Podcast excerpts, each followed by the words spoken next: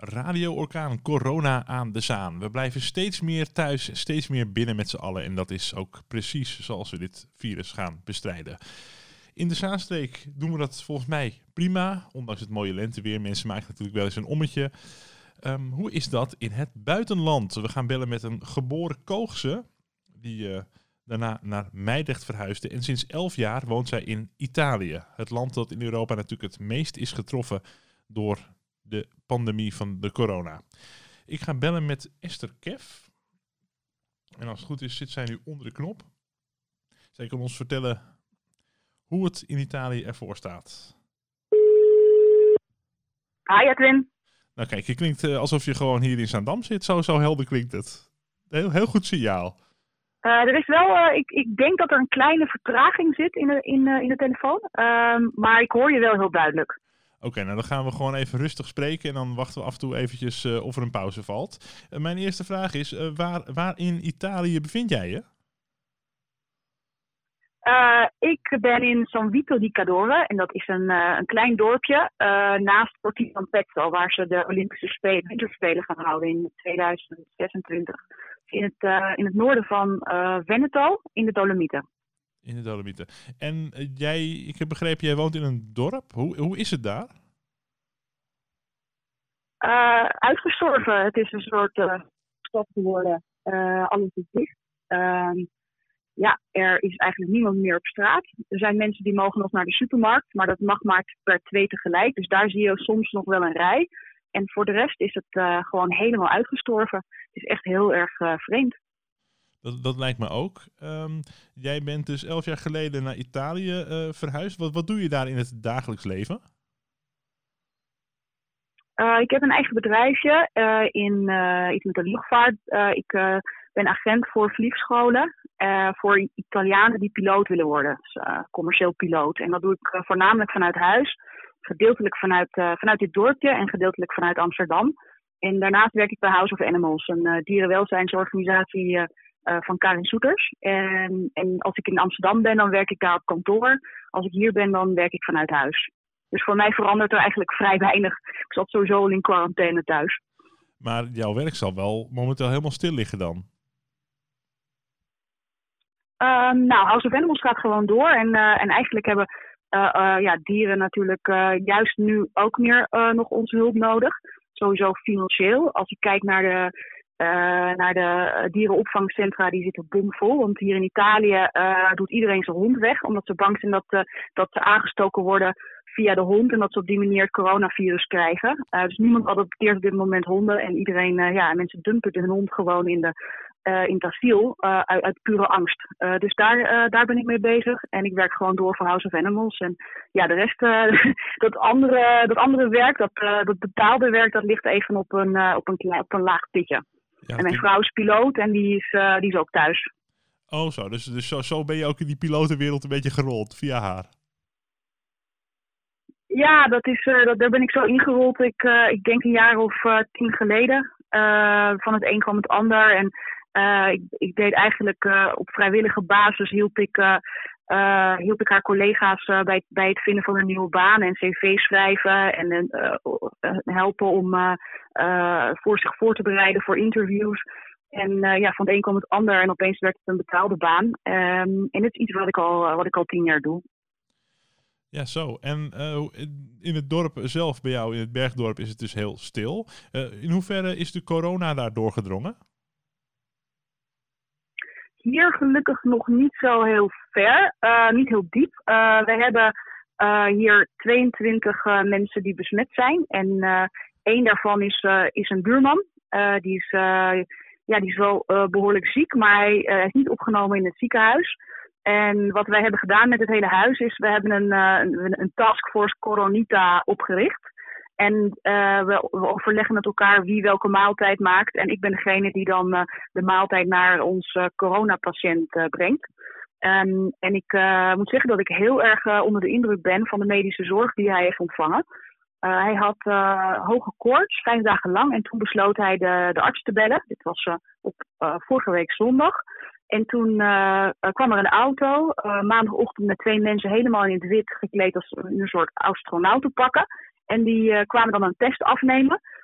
En in de tussentijd werd hij twee keer per dag gebeld door de dokter om te vragen hoe het met hem uh, ging. En toen de uitslag bekend was, of nee, nog voordat de uitslag bekend was, uh, haalden ze hem op met een ambulance om een longfoto te maken in het ziekenhuis uit voorzorg.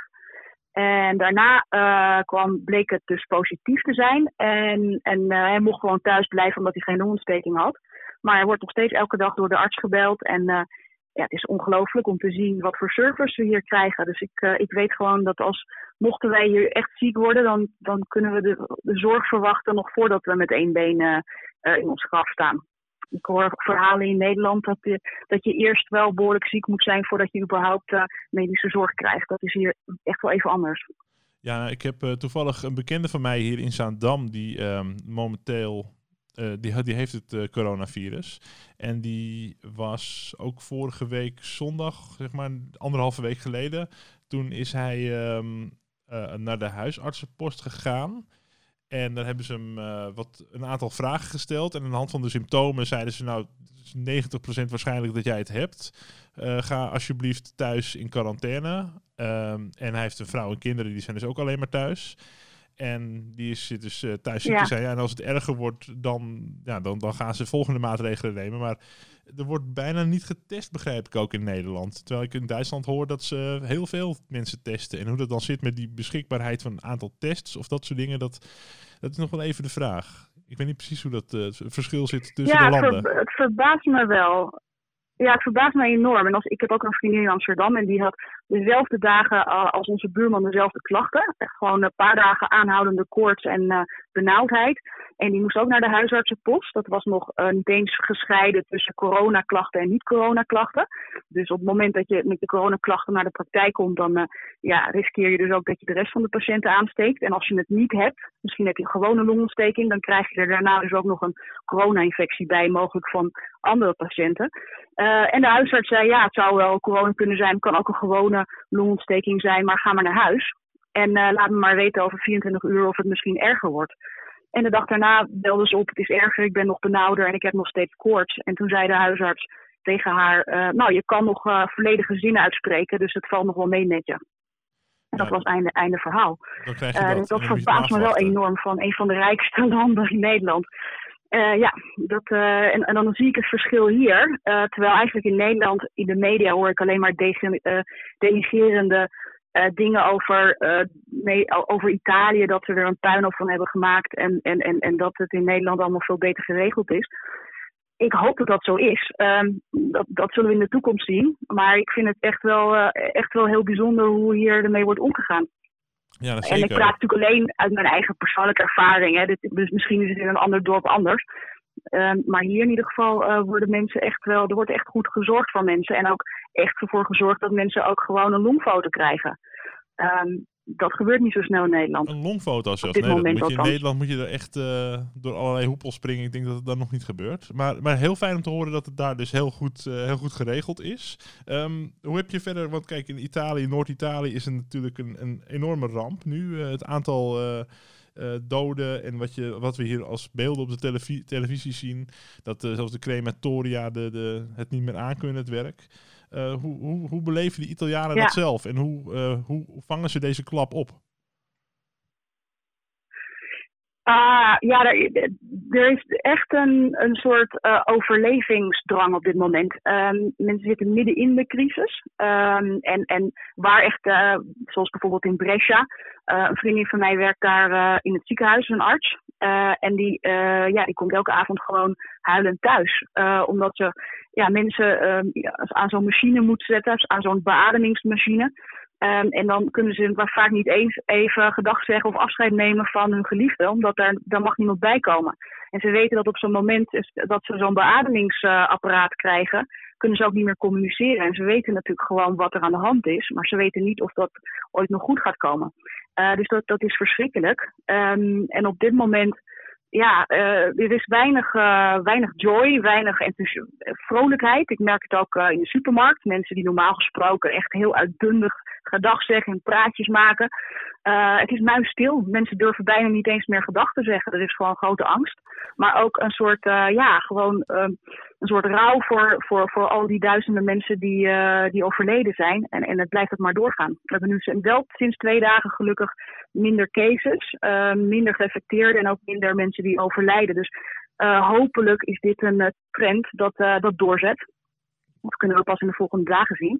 maar het heeft wel echt, een, echt een enorme impact. Ja, het heeft een enorme impact. En daarom was ik ook zo verbijsterd over die beelden van Nederlanders gewoon massaal naar het strand. Dat ik dacht van hoe kan het zijn dat in Nederland dat gewoon nog niet helemaal is doorgedrongen bij kennelijk een hoop mensen.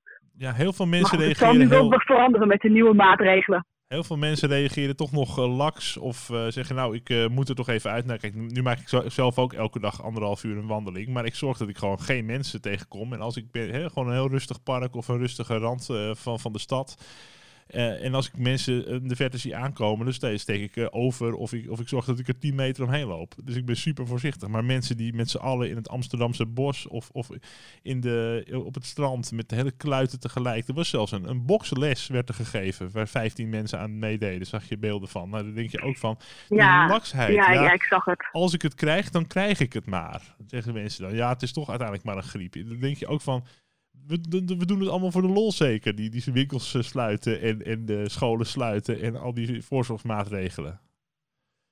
Dat is dan toch de, de ja, maar ik, ik dacht dat een aantal weken geleden ook zo, hè? Ja. Uh, de meeste mensen dachten denk ik dit op. En, en de reden waarom, waarom wij hier braaf binnen zitten is, is, is met z'n allen is niet zozeer omdat we bang zijn dat we zelf het virus krijgen. Uh, het is met name omdat we gewoon uh, uh, ja, dit doen, zodat we niemand infecteren. Want je kunt zelfs dus zonder symptomen wel, geïnf wel geïnfecteerd zijn en, en, en het doorgeven aan andere mensen. Ja. En ja, de, de ziekenhuizen kunnen het gewoon niet aan. Dus het is, en normaal in Italië, waar gewoon een kwart van de bevolking 65 plus is, met vaak nog gezondheidsproblemen. Ja. en, en daar doen we het voor, want die mensen zijn risicomensen. Daarom komt die klap ook zo extra dus het heeft ook wel weer iets goeds eigenlijk. Da ja, dat, dat ook. Maar het heeft ook iets goeds dat... Uh, ja, sorry, ik hoor je niet. Ja, we hebben een kleine vertraging op de lijn. Dus af en toe gaan we een beetje door elkaar. Maar ook vanwege die, uh, die uh, meer vergrijsde bevolking en mensen die al andere gezondheidsklachten hebben. Daardoor is het natuurlijk ook nog dat die klap extra hard aankomt. En dat straks een heel groot deel ja. van, de, van de senioren gewoon is, is weggevaagd. Als een soort van, ja, dat klinkt heel raar, maar dat is dat is gewoon crazy natuurlijk. Dat had je nooit kunnen voorzien. Nee, nou ja, ja en nee. Uh, aan, aan, de, aan de andere kant komt het voor mij niet echt als een hele grote verrassing. Um, het is de manier waar, waarom we in de, als we denken waarom we in deze situatie zitten. Uh, iets heel moois nu is, is, is dat er uh, op een satellietfoto was gezien dat er gewoon uh, dolfijnen in Venetië aan het zwemmen waren. En dat je vissen kon, kon zien in, in kanalen. La Giudecca, dat is in, in, in het hartje van Venetië, waar eigenlijk geen vissen. Nou, als ik een vis was, dan wilde ik daar echt niet zwemmen. Um, dat de natuur eigenlijk gewoon weer opbloeit. Omdat we, wij worden even terug in ons hok gezet. En, en we zien gewoon dat de natuur weer een beetje opbloeit. En in Nederland zitten we natuurlijk op een grote tijdbom met al die intensieve veehouderij. En laten we eens gewoon zien en hopen dat we, uh, dat, dat, dat we daar iets aan gaan doen. Want anders wordt dit waarschijnlijk gewoon een, uh, ja, een, een, een griepvirus, of hoe je dat noemen wil, wat elk jaar misschien terugkomt. Ja. Want dit komt natuurlijk gewoon door hoe wij met dieren omgaan. Uh, ja, natuurlijk, het, als we de verhalen mogen geloven, is het wel ontstaan door een dierenmarkt in China waar iemand een vleermuis probeerde te eten. Dus uh, dat, dat zal zeker met elkaar in verband staan. Um, ja, en uh, al, wat gebeurt er als we over een paar maanden allemaal weer ons eigen ding kunnen doen? Ja, dat virus blijft toch ook ontstaan. En hoe gaat het dan een onderdeel vormen binnen onze maatschappij? Moeten we altijd een beetje voorzichtiger blijven? Of, of verdwijnt het weer op den duur? Of nou, het is allemaal Volgens mij heeft het nog een uh, lange maatschappelijke impact. Uh, ja, en ook een economische impact uh, die we waarschijnlijk ja. pas in de komende nou tweede, tweede halfjaar van 2020 en, en mogelijk ook het jaar daarna zullen zien. Um, maar er zijn, er zijn ook wel wat, wat, wat, wat, wat positieve dingen. Zoals bijvoorbeeld hier zijn er buren die eigenlijk als ze elkaar op straat tegenkomen, dus het liefst zouden ze elkaar omverrijden. En nu bakken ze taarten voor elkaar.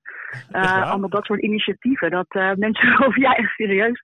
Uh, dus dat, dat is wel heel bijzonder om te zien. Dat je dus gewoon een, een, een, een internationale ramp nodig hebt om te zorgen dat, dat mensen aardig naar elkaar, weer aardig naar elkaar kunnen zijn.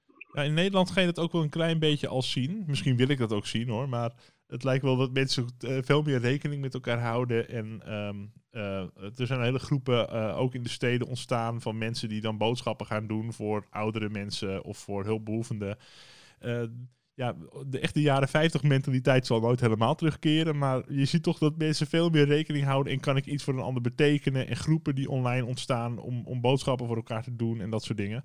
Dus wie weet heeft het ook. Uh, ja, zolang je maar. Uh, zolang je maar van de toiletrol afblijft, hè, in Nederland. ja, dat is waar. Nou, ik kan je vertellen, er liggen pallets genoeg hier uh, nu op voorraad. Alleen ik kom het ook op tijd in de supermarkt. Maar de, de, de de pakhuizen liggen vol met toiletpapier. Dus uiteindelijk kunnen we allemaal uh, daar ook lekker van, uh, van, van genieten, laat ik het zo zeggen. Ik wil je bedanken, Esther. Nou ja, jullie. Oké, ja, geen dank, graag gedaan.